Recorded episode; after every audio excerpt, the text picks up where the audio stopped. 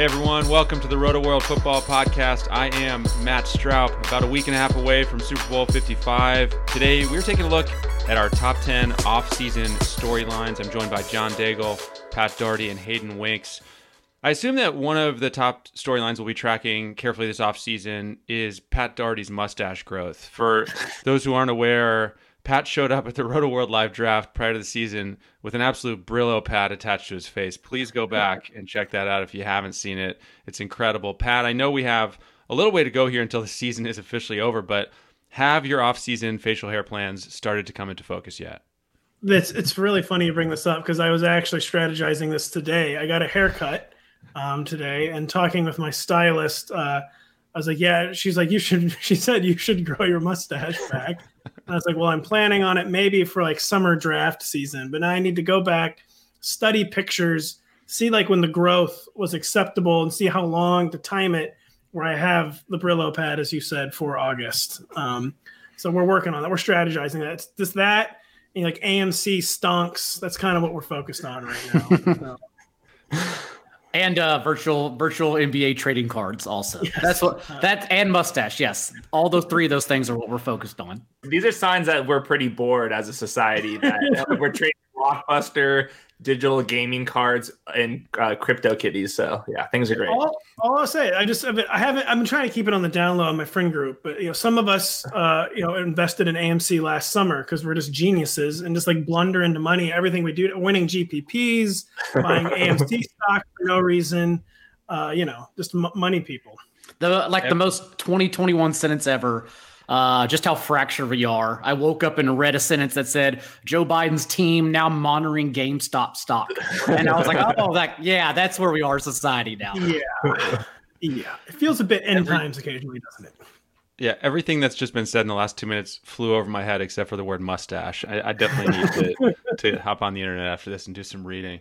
Uh, so, so anyways, we're here today with our top ten off-season storylines. We're going to go around the table here and talk about these Hayden, why don't you start us off with your first storyline you're brought to the table? All right. Speaking of money and just like a, we don't know if it's real. This this AMC stuff. We don't know if the NFL salary cap's real either. And I'm looking at the Saints salary cap. They're 112 million dollars over the cap. The next closest, the Eagles, are down at 53 million dollars. Obviously, this is a kind of a storyline every single year, and the Saints always get out of this. This one feels a little bit different, and they're not going to completely gut the roster. They have some some young guys that uh, have performed. They have some good guys on under contract, but they have to get rid of Drew Brees. They'll probably do like a little like sign and then retire situation to save like 25 million. But then they have to make decisions on Jameis Winston, who's going to be a free agent. Marcus Williams was one of the better free safeties, an edge rusher, Trey Hendrickson, and then they have a bunch of veterans, guys like Emmanuel Sanders, Jared Cook. All of these guys are going to be cut candidates, and then they are going to be doing all of these extensions. So basically what they're going to be doing is cutting like a hundred million dollars off of this year's salary cap, get around to about break even, and then decide what the heck they're going to do at quarterback. Because right now, Taysom Hill has a $16 million cap hit this year. Maybe they view him as the guy. I'm kind of leaning that they think Jameis Winston deserves a shot, but that's going to depend on what his market settles at. So the Saints roster is not going to look exactly the same. They're going to keep a lot of pieces, but a lot of these veterans are going to be be either cut or they're going to be rocking with Taysom Hill. So lots of stuff going on with the Saints. It's definitely going to take some finagling. I will say with confidence, though, at least the core we know will not be lost. Nick Underhill said it best. He recently wrote an article on the Saints' entire cap situation and the ways they could maximize or escape it. And his final thought was one that summarizes it. The future, at least the immediate one, can be whatever New Orleans wants it to be because they can truly mold it. Uh, as to your point, Taysom Hill is the only quarterback under contract for them right now but they do reportedly want to bring Jameis Winston back to at least compete for that role. So I wouldn't expect a major splash in the quarterback market. And we'll talk about the names and that situation as we move along here. But that's really where they're going to get away because they can easily, after June 1, get rid of Drew Brees or, or take a hit later on down the road with his final year in contract. And then, of course, rather than making a giant splash, either have Hill or Winston on a one year deal or just sign a veteran off the market if they're unhappy with both those names as well. So, not a big deal under center, but I don't think the what brings the Saints to the playoffs anyway is going away. Like they're they are still in place at the core of it all. The Saints they need some activist investors, guy. They need some Robin Hood investors. I don't know how to pump up the stock price somehow. Uh, so as we know, the salary cap is as kind of as real as you want it to be. It's mostly fake. Um, the, the same strategy, you know, ever involve like ever further distances for the can to be kicked, like ever further years for it to be kicked, and it usually works. Uh, the, hitch this year, I mean, this this is always though planning with the salary cap, you know, to go up ten to twelve million a year. As we know, that's not happening this year. It could decrease by twenty to twenty three million, and they can still, as you guys said, get out of this fairly easily. Uh, um, they're basically not going to be re-signing any of their free agents. They'll be cutting veteran, probably every Jared Cook or Emmanuel Sanders who can be cut will be cut, and that's bad. Uh, but you know that's not like a team ruiner, as John said. But it's just borrowing ever more and more from the future. There's going to be more extensions, more voidable years. Uh, I think they're really kind of boxed into Taysom Hill. I mean, they've really kind of got to put his money where his mouth is at this point with Taysom Hill, and kind of one of the the main salary cap things they're probably gonna have to do is extend Taysom Hill and get his cap number down and get some of his money spread out. So I actually think they might be boxed in to Taysom Hill. So it's very doable, um, but it's less doable than they were probably planning with the salary cap remaining flat or declining. Yeah, I mean, at some point, this caught up with the Steelers kind of earlier last decade. Like it will catch up, and it's going to catch up a little bit this year. It's just a matter of like if it like fully blows up. It doesn't seem like it's going to fully blow up but uh, it can be overhyped, but it should not be underhyped either. This year is going to be more replaceable veterans, like getting rid of Emmanuel Sanders to save four million, cutting Jared Cook, extending Marshon Lattimore to extend that number over time. Like I said, it's definitely going to take some molding, but it's not impossible whatsoever. If anything, as long as they go to the drawing board, like they'll be just fine. I mean, yeah, I was just going to go through like the skill position guys real quick, just to kind of recap it. The quarterback situation. Taysom should be back. I think they're going to bring Jameis back. I would, if I was just betting week one starter, I would pick Jameis over Taysom Hill, but we still a, a ways away with that. Running back, obviously, you have Alvin Kamara. Uh, Latavius Murray is definitely a cut candidate on his contract. Mm-hmm. At tight end, it looks like Adam Trautman's going to be the guy. So he might be somebody that might be a little underpriced, kind of depending on. I mean, you you need these for the skill guys. You need Jameis Winston to be the starter, not Taysom Hill like we saw this year. That that definitely needs to happen. And then the number two receiver, where we don't really know. It could be like Tre'Quan Swift. It could be like a Marquez Callaway. The number two receiver is up for grabs too. So I mean, at the end of the day, it's gonna be Kamara. It's gonna be Michael Thomas. I think Trautman, and then we're going to be waiting between Jameis Winston and Taysom for the next couple months. Well, we saw Taysom Hill start four games for the Saints. They went three in one of those games, but it was a pretty soft part of their schedule. They beat the Falcons twice, they beat Denver, and they lost to Philly. Meanwhile, the last time we saw Jameis Winston as a full time starter was a 30 interception campaign in 2019. Daigle, can they win with either of these guys at the helm? And we also saw that Jameis Winston's not start, but one interim appearance was still Jameis Winston. Like I believe on those 14 dropbacks, he took a couple sacks. He nearly threw an interception inside their own 10 yard line. Like it was still the mistakes which keep Jameis Winston, not his talent, but overall his decision making, that keep him from being a confident starter in the league. Since the last time we did see him as a starter, he led the league in passing yards, became an unrestricted free agent, and basically no one wanted him. Like again, I think they'll be fine. Winston at least unlocks the explosiveness, but overall, like winning and heading to, let's say, the NFC Championship game, still very limited. But again, I, I think that's the better option than Taysom Hill. I think Jameis is the better option. I just think, like, talk about like in too deep. Like, I kind of think they're in too deep with Taysom Hill. And my feel is that it will be Taysom Hill. And maybe Sean Payton is like trying to prove something to himself. Uh, it feels like it's going to be Taysom Hill to me let's keep the quarterback purgatory going, Pat. Give us your first storyline you're following here this offseason. It is the founder of Quarterback Purgatory, uh, Mr. Jared Goff, who, uh, to steal one of my own tweets, is kind of now like leading the world and like, like, hey guys, like I'm sitting right here, like type situations about like what his coach and GM are saying about like, oh no, yeah, we could we could cut Jared Goff. That wouldn't be a problem at all. Like, why why would you act like that would be hard? That wouldn't be hard. And not being very delicate with the way they handle their quarterback. And I mean, making it abundantly clear at the very least he's going to be put in like a competition type situation. The problem, as we know, they sound like a, a brain trust that is desperately wants to cut Jared Goff. That basically cannot happen. I mean, the Rams have been very aggressive about moving on from sunk costs, like Todd Gurley, kind of Brandin Cooks to a lesser extent, but there are sunk costs, and then there's 65 million in dead money, like a 30 million dollar cap surcharge. Like that's like real money too. Like some of it, like Stan Kroenke's real money. We don't talk about real money very often. Like this would be a, a huge real money hit for the Rams. Like I think at the very least, so if he's going to be gone, it has to be a trade.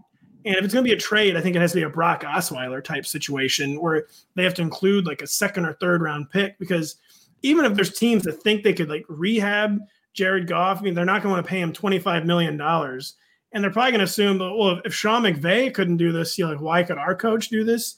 So I think any trade would have to be like a distressed asset type situation. But so I think the two things that are clear is that Jared Goff is going to be pushed as starter or maybe replaced as starter but will probably still be on the roster. And it'll be like a weird thing. And it's gonna be very fascinating to watch because yeah, I mean, they're not holding their cards close to the chest at all. Like they're putting this out there for the whole world to see. And it's a very, very fascinating dynamic. Uh, they were actually both Sean McVay and Les Snead non-committal on Goff in their postseason pressers. When asked about it, Snead didn't even defend Goff coming back for his talent. He said, and I quote, by the way, the money we've invested in him, that's not easy to overcome, but anything can be done cap-based. It's not a talent based evaluation. It is a we already paid this guy and we can't get him off our books because his number for 2021 is clearly like much larger than let's say Todd Gurley's was. Gurley's was a, certainly a hit and it's still kind of crazy. They just did away with it altogether, took the dead money and walked away. They can't do that because Goff's number is so large.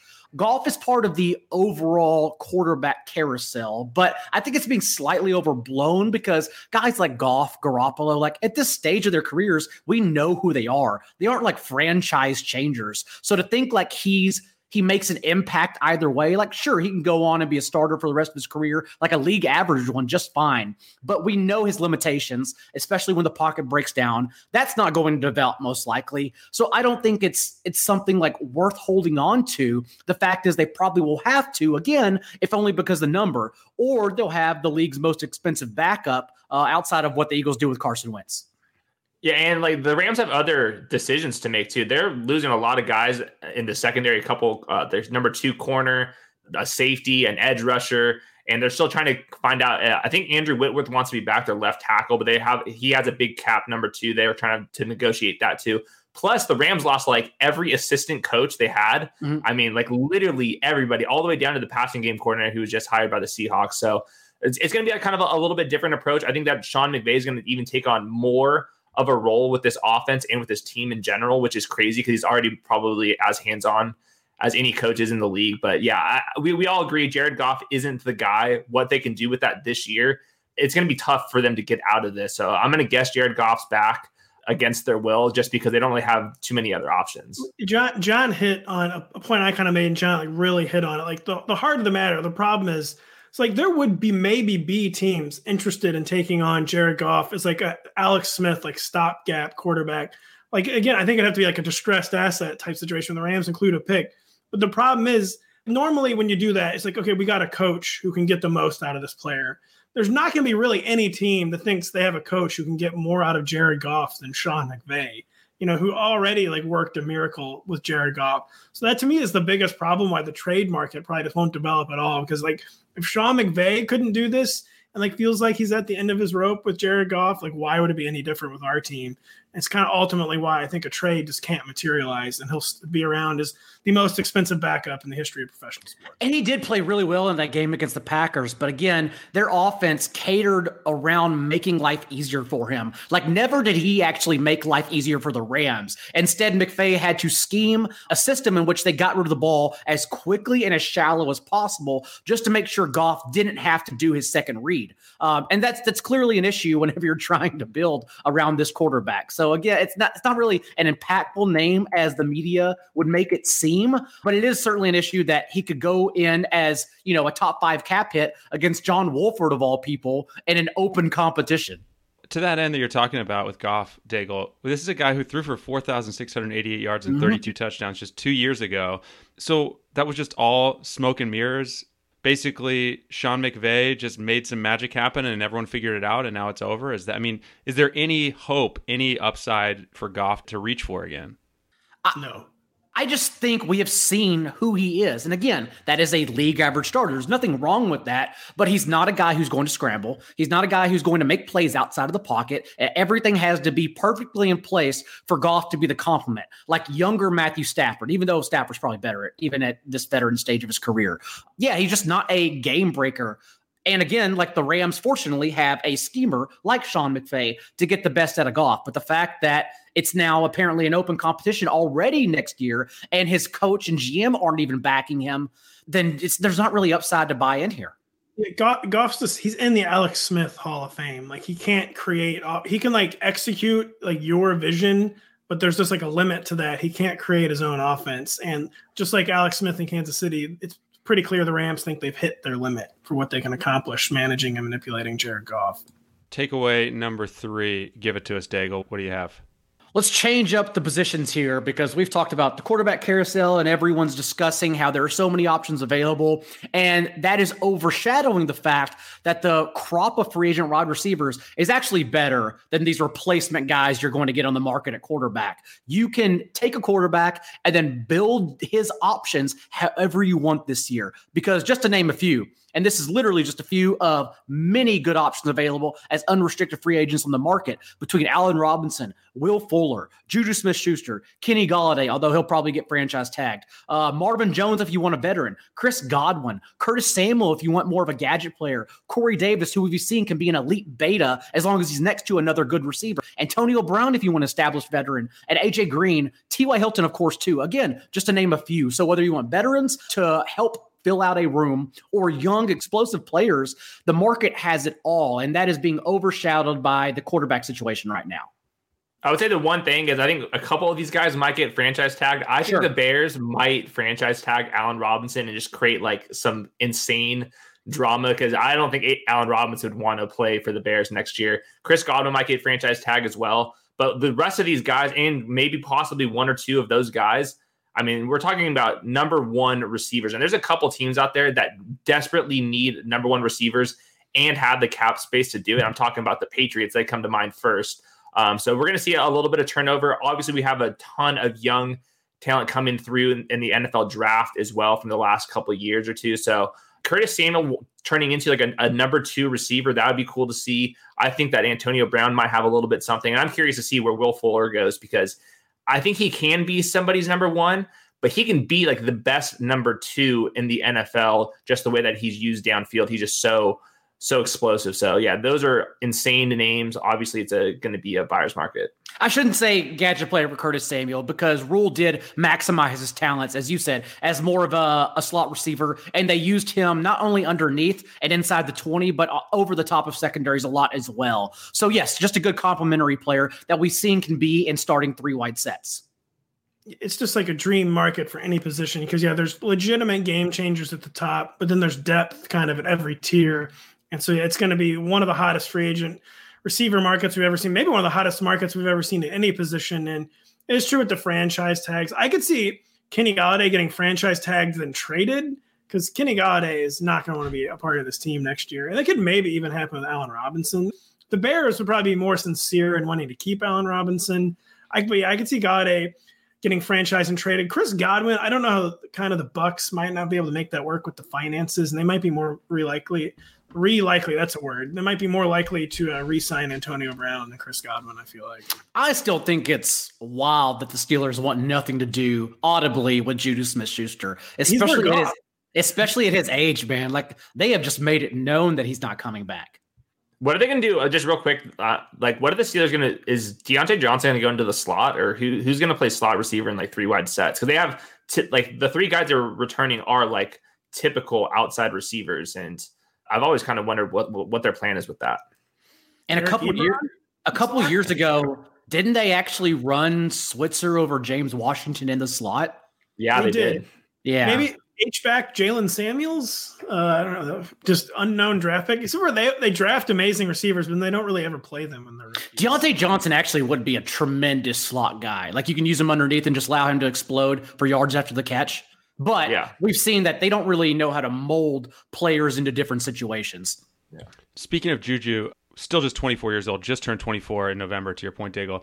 Uh, career low, 8.6 yards per catch this year. Do you think that was just a function of Big Ben being Big Ben and that offense being what it was at this point, Daigle? And if he goes somewhere else, we might see him become that explosive downfield guy again? I think so. I still have all the faith in the world in Juju Smith Schuster.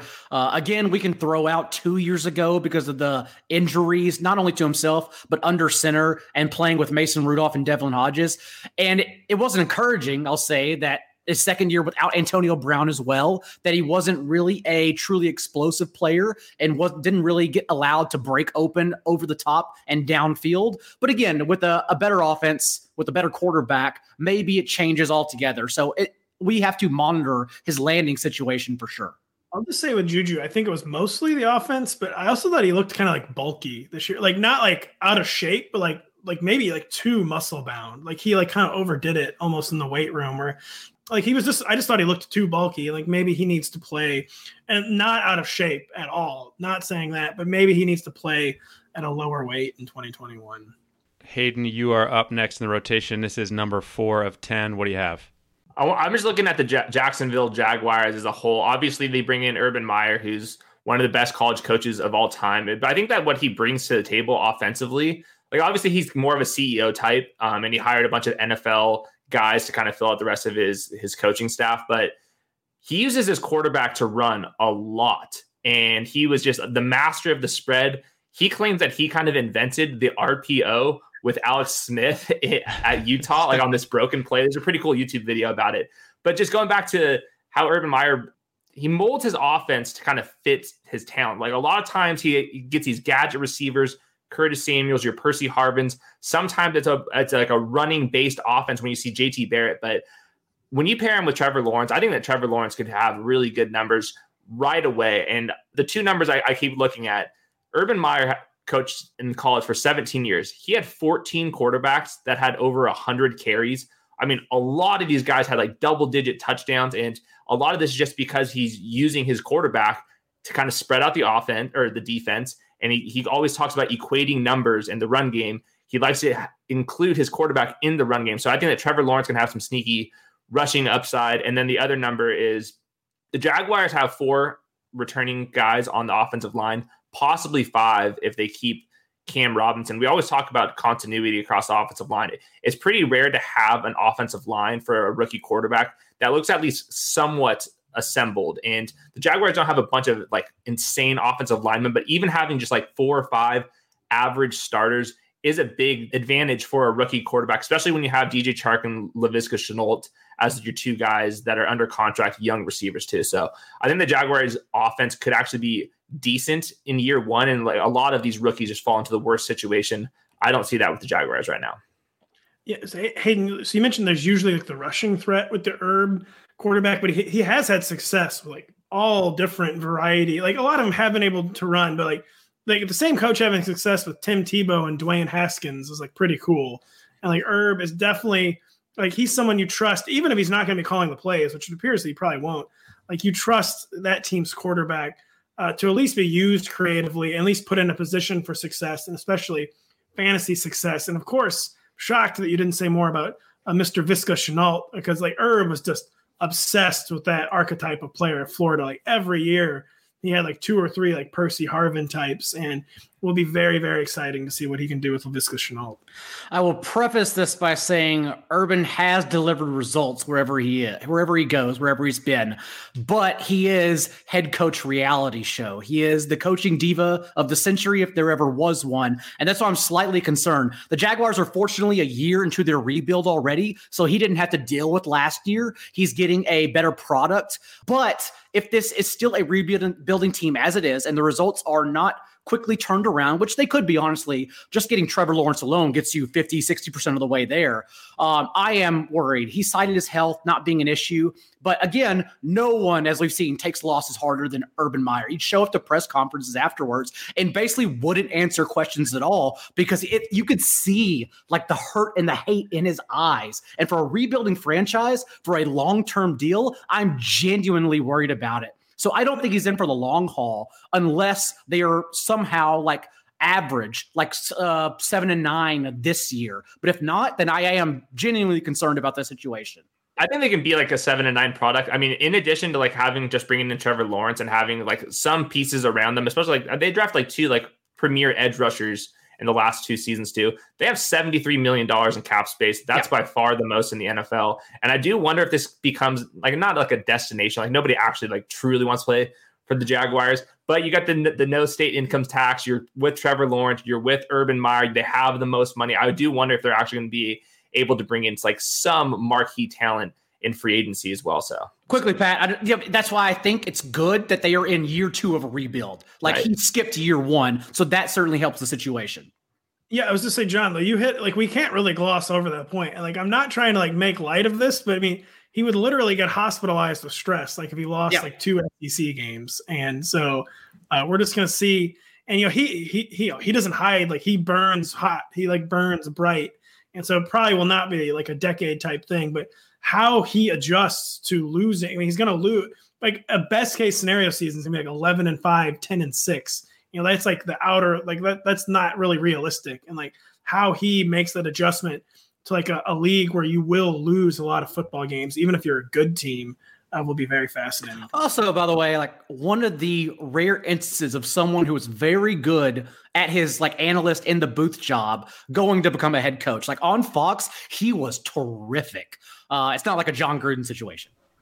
That's funny. Oh, I have one other note I had to make sure we got out there. Doug Marrone, an NFL head coach, the next year, he's the Alabama offensive line coach. That is a positional coach on the offensive line, not even calling plays. That is insane. Coaching, like how that happens. Yeah. Coaching the offensive line for whose offense? Yeah. It's it, it's not as bad as it sounds because this is like he's going to rehab school basically. And well, uh, Bill O'Brien was hired yeah. as OC. Yeah. Yep. So now we get now we get Marrone and Bill O'Brien out of the league and coaching like the number one system in the entire country in the collegiate ranks. Quickly before we move on from the Jags, we talked about Allen Robinson and Kenny Golladay potentially being unhappy to be franchise tagged. On the flip side, Hayden, will any receiver in football be happier than DJ Chark, who I think we mentioned before? I mean, this guy caught passes from the unspeakable combo of Gardner Minshew, Jake Luton, and Mike Glennon this season. Now he presumably gets Trevor Lawrence. Yeah, if you look at his like deep target catch rate and it's just like as bad as it gets. Like he's like 31st out of 34 qualifying receivers on like targets beyond 15 yards. He was just he had no chance, and he had a couple big games just because he's so explosive. But um, I, am pretty confident they're not just going to use him as a deep threat either. I think in this first year, unless they sign some big free agent, he's going to be used as like that typical alpha receiver. So it's not just going to be like a one trick pony downfield too. So I think he there's a chance that he becomes like a little overlooked in like early fancy drafts. And same thing with Laviska Shenault, just because like Rotopat mentioned, like when you're looking at the Curtis Samuels, the Percy Harvin numbers in college, and you look at what Laviska Shenault brings as like a physical player, it's there's very clearly upside there. Chark will be an easy buy low player this offseason because when you enter the Prairie Yards Hall of Fame room, like you got to get through the Jerry Jeudy bust to get to the very back behind the curtain, which is Chark, the leader of that room. Pat, hit us with number five. I'm just what kind of quarterback will it, whatever team acquires Matthew Stafford be getting? Like, are we going to get the guy who was like mismanaged in Detroit and is still like an unlockable talent?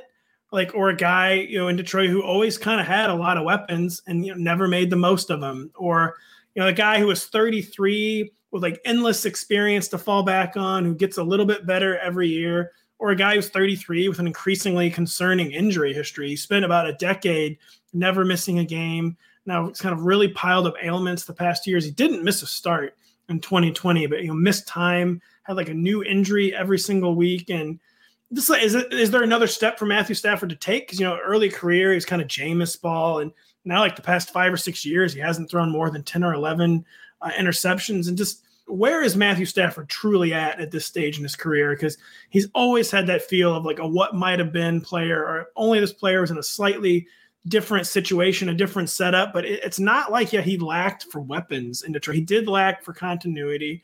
He did lack uh, for like coaching staff brain power most of the time. But is there another step with Matthew Stafford, or is this truly who he is and this kind of how it's always going to be? And he is maybe the single most fascinating player out there because you got higher end options like Deshaun Watson, and then maybe lower end guys like Goff and Jimmy Garoppolo that people could try to buy low on. But Stafford is just like even at 33, even with that over a decade in the NFL, feels like a wild card. It reminds me of Philip Rivers' situation last year, and and that he can be the perfect complement or like cherry on top to a team that is already built. The difference is Rivers' arm strength was shot in his last year with the Chargers. That was the concern. There is nothing wrong with Stafford right now. He's got a couple good years left. I understand there's a lot of miles on that tank right now, but overall, still to play 16 games this past year, basically never be put in a position to succeed, and can now go somewhere with already established weapons. Like Pat said, it's truly fascinating. Uh, the ideal situation would be one that he's not going to get, like the Steelers, where everything's in place from the weapons to the defense, or somewhere like the Broncos, where you have a head coach who can coach up a defense, and then you have young, talented weapons who need a viable quarterback to get them the ball. But again, I, I don't think those are two options, unfortunately. So wherever he lands, if it is a place like the Colts, for instance, that are ready to win now, like that's a team we will definitely have uh, high in odds to make the playoffs.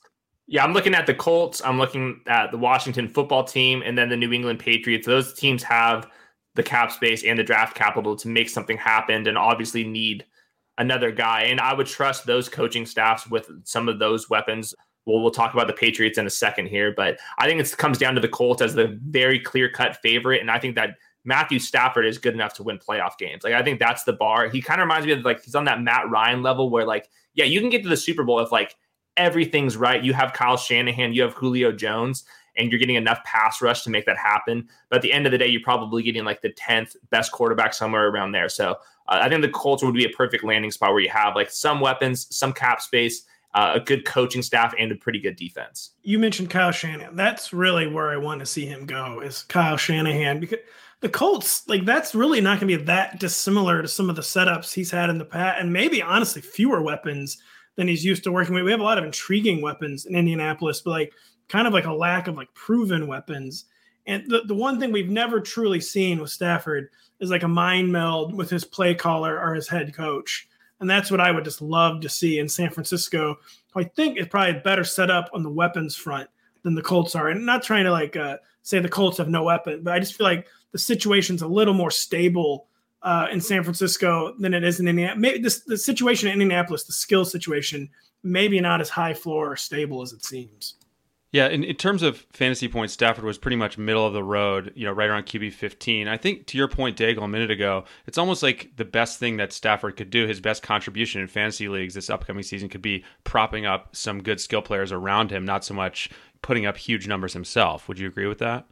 Right. There were a lot of sharp people, not myself. I was all in on Stafford and the Lions. Uh, that proved to be absolutely wrong. Never doing that again. But there were a lot of sharp people like Rich Hribar, uh, Greg Smith, the four for four football, who were out on Stafford because they thought his eight games with Darrell Bevell were an anomaly. Turns out it was an anomaly, or just sheer regression happened this year with the offense overall. Also, lots of injuries to begin with. Um, you know, Kenny Golladay missing the first three games, and then Marvin Jones basically having to carry the offense for an extended amount of time. So there's a lot happened there. But again, I, I think Stafford is still at this age can go in right now and be an amazing player under center for a team, especially with an offensive line, because he's dealt with poor offensive lines the past, I don't know, decade of his career. He's never had a stable one. So that 49ers situation you brought up actually is interesting because the core, the scheme, everything is in place. And we saw how often Garoppolo missed wide open receivers that Shanahan schemed open, whereas Stafford wouldn't do that. No, but you also the big X factor for him with the Colts would be the offensive line, and yeah. maybe he's really looking for that. But uh, another theory too was Hayden's theory last year, which I really bought in on, was just maybe he wasn't fully recovered from that back injury, and I just 33 with he was on the injury report with like four different body parts at the end of 2020. So I don't know if we can just take for granted his health. 180 sacks for Stafford the last five years. Daigle, I think you are up with number six on our list here.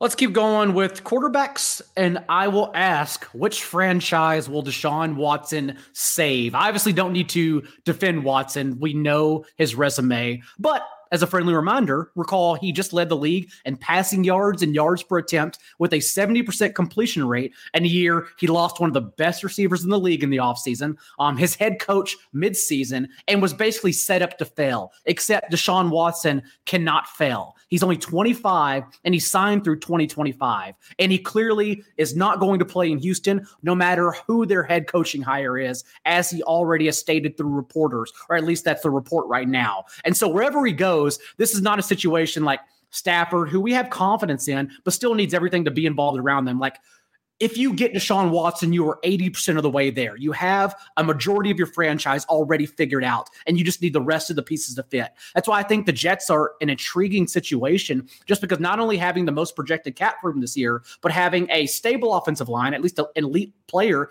they got last year um, at left tackle. And then, of course, uh, receivers, young receivers that are explosive as well. Like Denzel Mims can be Will Fuller, if not better, with an accurate quarterback. At least he showed that he can be an alpha last year when healthy. So overall, I think that situation as a whole is great. But wherever Watson goes, he's saving that organization, saving jobs. Yeah, I mean that combination, what we saw this year of efficiency, big play, high yards per attempt, and lack of turnovers, you just don't really see. I mean, a truly special skill set. And my only my theory on this about where he might end up, like based on literally nothing, like there hasn't been a single report about this at all, but I feel like the Texans will try to trade him to the NFC. So they at least like don't have to face him every year. I don't think they'll be unwilling to trade him in the in the AFC if the best match uh, emerges in the AFC, which I think will be the New York Jets. I think the Carolina Panthers maybe like the biggest dark horse here, and like a like a dark dark horse might be the Atlanta Falcons. Um, but I would just say, yeah, if it's not going to be the Jets, which are considered the most obvious landing spot for a reason, I think they should be considered the most obvious. But if we're looking for dark horse, I would look at the Panthers or maybe even the Falcons. What makes the Deshaun situation just so incredible is not only are you getting Deshaun Watson when you trade for him, you're getting an insane contract. In the first year, when whoever trades for Deshaun Watson, he comes with a $10.5 million cap hit because the Texans have to take on some of that. And then the next four years, his cap hits are between 32 and 35 million dollars. That is very manageable for a player who's a top three, top four quarterback in the league. So not only are you getting the Deshaun Watson, you're getting that contract that comes with it. And for example, like the Jets, if they traded for Deshaun Watson this offseason, they would drop from third most cap space down to fourth most cap space for this season. It's just incredible, like what type of contract you're getting on top of it. But at the same time, the the Texans, like yes, they will be eating some cap dollars here, but it's it's 21 million, 16 million, 10 million, and 5 million over the next four years in dead cap if they do trade him. Uh, we've seen crazier things that have happened. So I don't think that, it's just the contract that's going to be holding the situation. If Deshaun Watson comes out and publicly says, I want out no matter what, I'm willing to sit out. The Texans should trade him, and I think that they will trade him before the NFL draft because they need draft picks now, and that's what that's what makes the Jet situation just so perfect. You can throw in a Sam Darnold if, if that's what the Texans want. But the Jets have two first round picks this year and two first round picks next year, including the number two overall pick. So if the Jets really want to make this happen, they can offer the most. It's just basically up to do the Jets want him? How bad do they want him? And does Deshaun Watson is he going to force the Texans to make him make a trade happen? And he's like basically done that already. And remember, he purposely, he and his agent set up his contract that way. He didn't want the Mahomes inflation deal. Um, he wanted to shorten his contract and go with the market and then take another hefty contract uh, in five years' time. Whereas, of course, Mahomes did the 10 year deal. His contract increases with the market. And then he also gets stock in like every barbecue place in Kansas City, not to mention the Worlds and everything else he wants in life because he's the perfect human being and player. Uh, there's going to be a lot of talk of people overthinking the situation, being, oh, like the Texans want you to cripple your own organization for Deshaun Watson. Do you really want to trade two first, three first rounders? The answer is always yes. yes. You're not crippling yes, your yes, like you had these draft picks to land a player like Deshaun Watson. You want the RG3 trade because RG3 was like a lottery, whereas Deshaun Watson is not a lottery. He's Deshaun Watson. You are winning if you give those draft picks. So yes, don't overthink it. You make this deal if you're any franchise. I mean, even the Jaguars should make the deal if it was offered to them. That wouldn't mm-hmm. happen, I think, in the same division. But even with, like a generational prospect like Trevor Lawrence, if you've already seen it at the NFL level, to me, you take that 10 times out of 10 over the potential. I'm a tortured Falcons fan, and I've tried to put myself in the mind of Texans fans. I can't even imagine. It's just the most brutal thing to imagine. Like a 25 year old star, like you guys said, signed to a good deal, and just you're going to see him leave town. It's just agonizing. Seems like a really good guy to just chase off for no reason. Well, I was just gonna say, at least they have that superstar basketball player that's just gonna be there forever. oh, dang. I was gonna say, wait till Zach Wilson is running 12 times per game and overthrowing Julio Jones. That's gonna be really exciting. All right. I petitioned this committee for more storylines, but I was hard capped at one. So I'm playing this under protest. But the storyline I'm bringing here is can the Cowboys return to juggernaut status offensively? This, of course, hinges on two main factors the status of Dak Prescott as he tries to come back from that compound ankle fracture he's staying in week five. By the way, Dak Prescott, who scored more fantasy points in four and a half games than Sam Darnold did in 12 games. Uh, there's also the matter of this offensive line sustained a lot of injuries, and that basically rendered Ezekiel Elliott almost unstartable in fantasy for a lot of the season. So, Daigle, I'll start with you. How optimistic are you that Dallas gets back a full strength Dak, however they end up signing him, and gets their offensive line to where it needs to be? It's almost a joke of a situation. Like you hear the the quarterback carousel happening right now, and no one's even mentioning Dak, who again, like as Forbes' is number one most valuable franchise, like evaluated at 5.5 billion, they're worried about their cap space. What are you even doing? Instead, they're going to possibly franchise tag Dak a second year, frustratingly to him, and give him 40 or 41 million without the confidence of a long-term deal. That's the number one quarterback situation right there. Is are the Cowboys bringing back an elite player who, when he wasn't available, their offense cratered around whatever else they had because they don't know how to build an actual team team. And then, of course, this an injured offensive line overall. It's not even one of the elite units in the league anymore, although they built it that way half a decade ago. Now it's a league average unit, slightly above league average at best. Not to mention Ezekiel Elliott having a contract you can't get away from in the next year or two unless you go full Rams eat 33 million for one year just to get out of it, which is a disastrous situation. And the part no one's talking about is that they invested in linebackers like Jaylon Smith and Leighton Vander Esch, who were just bad. They were terrible NFL players last year. Uh, and so they brought in Dan Quinn to simplify the scheme. The issue is if you're simplifying a scheme and players you invested so much money and you built your defense around, that tells you exactly what your problems are. So there's just so much to make up for to make this actually a winning franchise because they haven't been that in 20 years. And so I, I think it's still wise to continue betting against them in the markets. But for fantasy, it's a situation we obviously love as long as Dak is healthy because they have the receivers in place. And the same reason we correctly bought into the Cowboys offense with Prescott last year is because they can't build a defense. They don't know how to. They have bad players on defense, thus making their offense more potent since they do have elite players on that side of the ball. So again, one we buy into for fantasy, but overall winning organization, hell no having a 41 40 to 41 million dollar cap number for a player on a true one year deal you like you just want to talk about like spectacularly bad cap mismanagement. Like that is like just basically shocking. Like there's just no creativity whatsoever like how you get boxed into that situation is just insane. And the, the offensive line is probably the main thing uh, working against this because well, just both line i mean they had a decent pass rush last year but a lack of impact players in defense and an offensive line that very quickly went from one of the best in the NFL to one of the worst. Those are going to be the two things conspiring against the Cowboy. And like, when you have this much offensive skill talent, like you can do it. Like you can be like the greatest show on turf Rams. You can be like some of those old Saints teams. Like you can go 10 and 6, 11 and 5, but it'd be like a high wire act. And I think that's like their best case scenario is being like a very high wire act team. I think there's just not enough big time talent on defense and not enough talent on offensive line for them to become like a 13 and 3 team next year. I mean, for like the last five years, the Cowboys are just taking like a short term approach every single season. And when you keep doing that, that's when you like lose a lot of pieces on defense. You lose some offensive linemen, and then just everything falls out from underneath you. When you lucked into quarterback in the fourth round, that happens to be a borderline top five player in the in the whole league, and you still are able to do basically nothing with it. The good thing for the Cowboys is they have CeeDee Lamb, who's going to be a, a, stud, obviously. They have Amari Cooper, they have Michael Gallup, and they play in the NFC East. So you're still dealing with the Giants, you're still dealing with Washington, and you're still dealing with the Eagles. So they'll be a 500 team next year. Is the full ceiling there? I, I'm not convinced just because the defense is still missing a couple guys. But at the end of the day, they have Dak Prescott and they play in the NFC East. That's going to get you like eight wins right there. It's a franchise that truly doesn't understand how lucky they got between like undrafted free agent Tony Romo carrying your organization for a decade, between a fourth round quarterback who was your third string option and only started because backup Kellen Moore behind Tony Romo broke his ankle in camp. Like they think they can find these guys off trees and they'll just go out if Dak Prescott doesn't want to sign for their allotted number and just pluck another starting elite quarterback off the, like the a free agency wire or out of the draft. It just doesn't happen.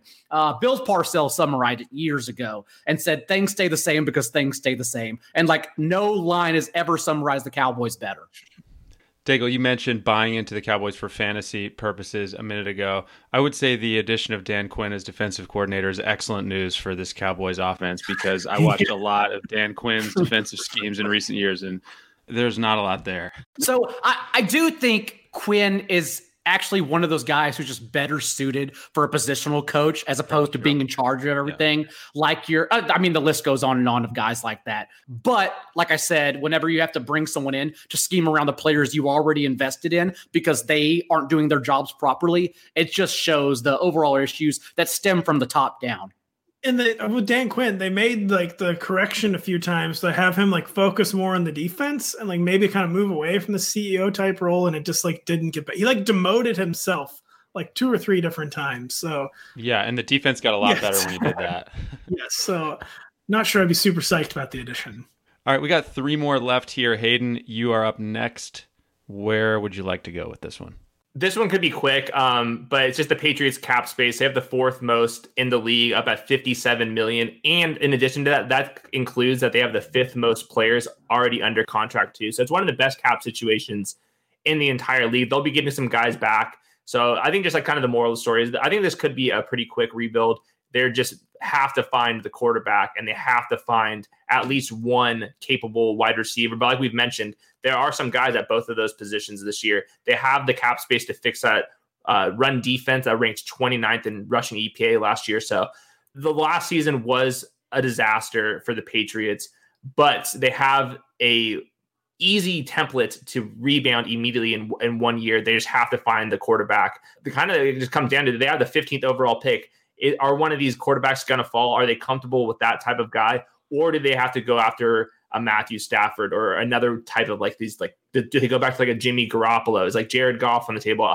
That's the one position we have to track. But I do think in general the Patriots are like one or two years away from like getting back into the playoff hunt.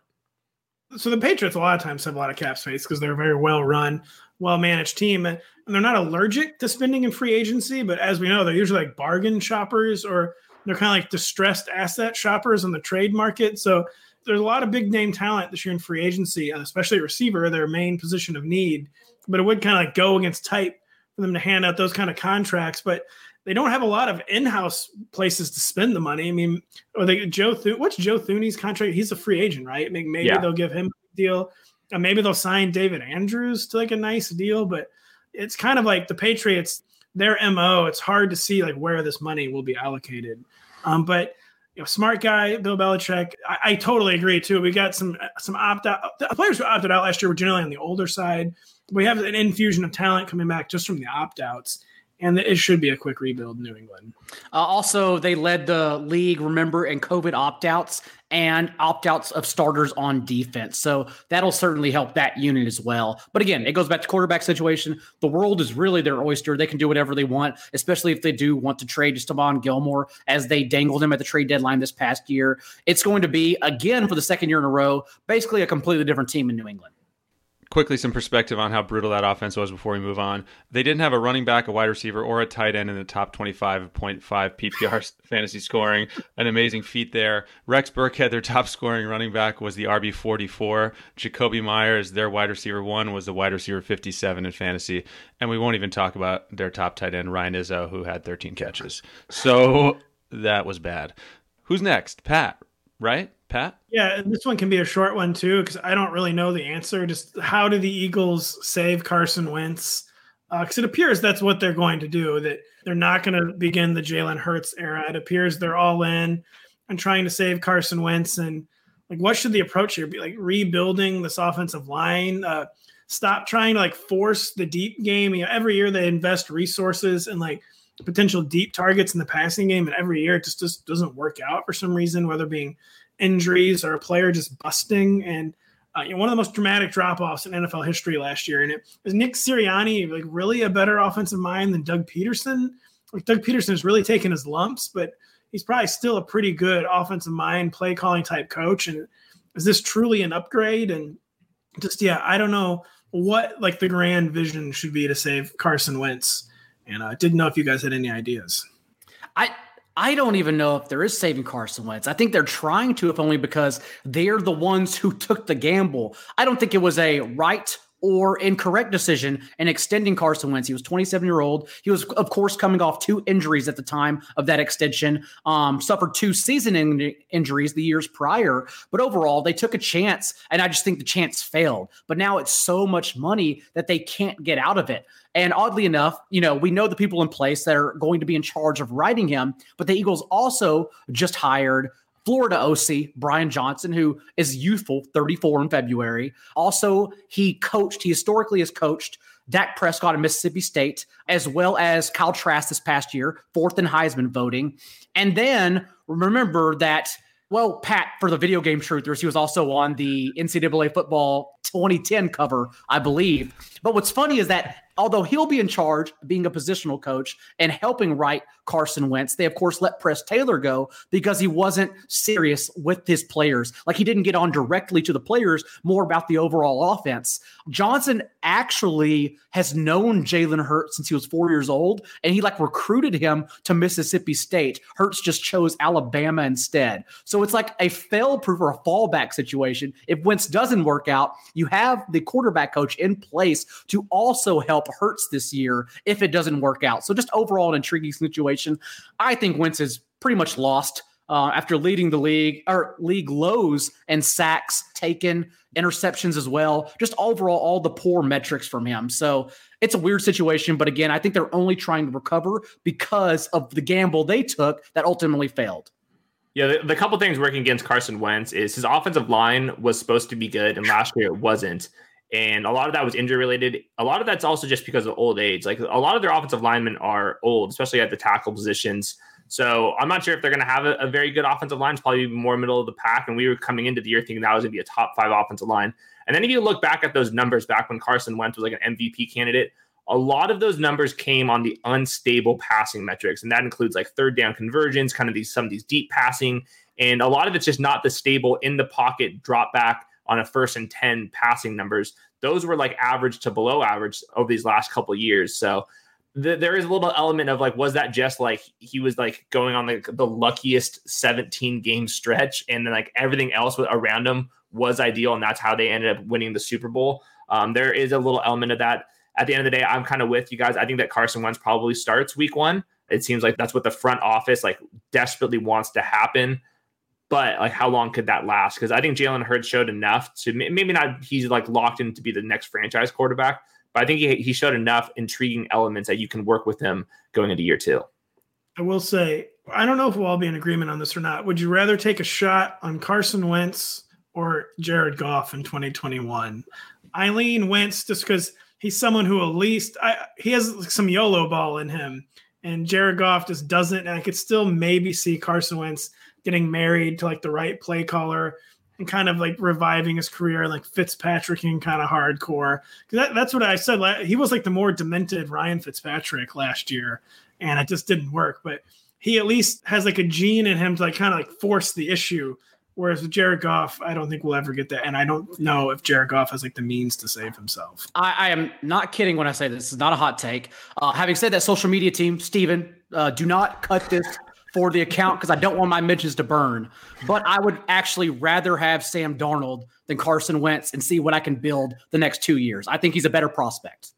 I guess, Steven, Steven, you're killing me with every time I say something negative about Josh Allen. Oh, yeah. uh, anyways. yeah, Wentz took a league leading 50 sacks and tied the esteemed Drew Lock for most interceptions in the league with 15 in just 12 games. Last storyline is uh, from you, Daigle. I am asking the question if the Chargers are a true contender now that their coaching staff has been rehauled. Uh, remember, they actually have all the pieces in place and getting lucky. Well, not getting lucky. They did draft Herbert number six overall. So you don't luck into the number six overall pick. But the fact that he's already an elite cornerstone of that franchise, it's proven. Um, and then, of course, they only had nine and 10 games out of Trai Turner and Brian Bulaga, which logically reconstructed the right side of their offensive line to an elite portion of that unit had they been healthy for the full year. They already have a superstar pass rusher in Joey Bosa, elite surrounding pieces like Chris Harris, Nasir Adderley, Darwin, Derwin James, Linval Joseph, receiving talent, Keenan Allen, Hunter Henry. And now they have finally rid themselves of like the one score curse that Philip Rivers carries around, I guess, to every organization. And then the grasp of Anthony Lynn's poor coaching and decision making. So with Brandon Staley, with Sean Payton disciple Joe Lombardi, with Renaldo Hill on defense, like, is this the change the Chargers needed since everything else is intact to be a top four team in the AFC? The you know the top is still Mahomes permanently, and then hopefully Josh Allen since we're bringing Daboll back and then the Ravens organization as a whole. But the Chargers have all the pieces if this is the correct fit to be that number four team and compete in the AFC playoffs. Hayden, you're the Chargers expert. You go. I think that they're going to be one of the best teams in the league oh next year. Just, I mean, they're not going to be on the Chiefs level or anything like that, but uh, you, you, nailed it. It's it's the coaching staff, and I, I watched their pressers, the offensive coordinator and the head coach, and they, they just say all of the right things. They're gonna they're gonna be way more situationally aware um, those were like the brutalest timeouts, the fourth down decision makings over these last couple of years. Their special teams has been like the worst in like the NFL every single yep. year for like the last 10 years. I think that will get cleaned up. These guys are just sharp. They've been around some of the best coaches in the league, and they're the younger guys that just understand what to do with their best players. And on both sides of the ball, you have foundational pieces. And I, I think that the narrative of like Brandon Staley being a defensive coach and you don't want to hire defensive coaches he is a quarterbacks guy. The reason why his defense was so good is because it defended the deep pass, didn't care about the run game. He was creating a defense that would he would hate to play against himself. So I think that a lot of these narratives are just like the Chargers always stink, the coaching staff's bad, they always miss these field goals. I want to take advantage of that. I'll be betting over their win totals. I think Keenan Allen is going to be a rock star again. I think that Mike Williams could be like a wide receiver three, possibly maybe a wide receiver four in fantasy. I think Austin Ekeler I mean, the offensive coordinator already mentioned he compared him to Alvin Kamara, Darren Sproles, Reggie Bush, and we've already seen this from Austin Ekeler, but we know that they're going to be getting the best out of their players, and that's something we haven't seen for the Chargers in like maybe ever. Yeah, I mean, really, the only reason to hedge the Chargers is because we have this conversation every year and it doesn't work out. But that's not a valid reason to go against the team because that's not a thing. Like, you know, that's just like bad luck. That's like superstition. And maybe every year we have higher hopes for the Chargers and they don't live up to it. But that's just like, that's not transferable. That's just like kind of randomness.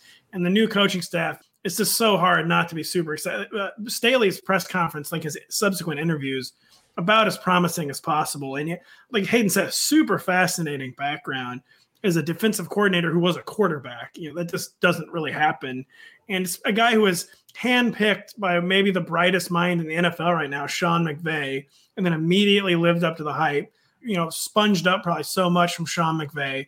Uh, it just seems like everyone's kind of landing in the right place at the right time for the Chargers, where Justin Herbert pick was highly questioned and it worked out.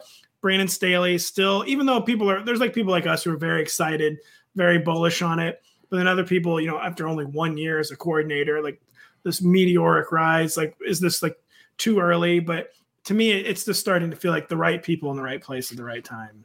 Staley, Robert Saleh, like these guys, it's going to come down to keeping their ego in check um, and them working with the play callers that they chose to be on their staff. But I think they can get that done. Do I think it's better if you start at the head coaching position with a bright play caller on offense? Of course. But with guys like this, Staley in particular, who treated his defense like a chess piece, who tried to outmatch your offense with his scheme, and then him choosing the play caller to work with, and him, Staley, also being a quarterback, being of offensive mind, except knowing how to call a defense that way as opposed to calling an offense, I think certainly helps this situation. So as long as he practically stays out of the way and doesn't uh, try to usurp Lombardi, then I think it's a great situation overall.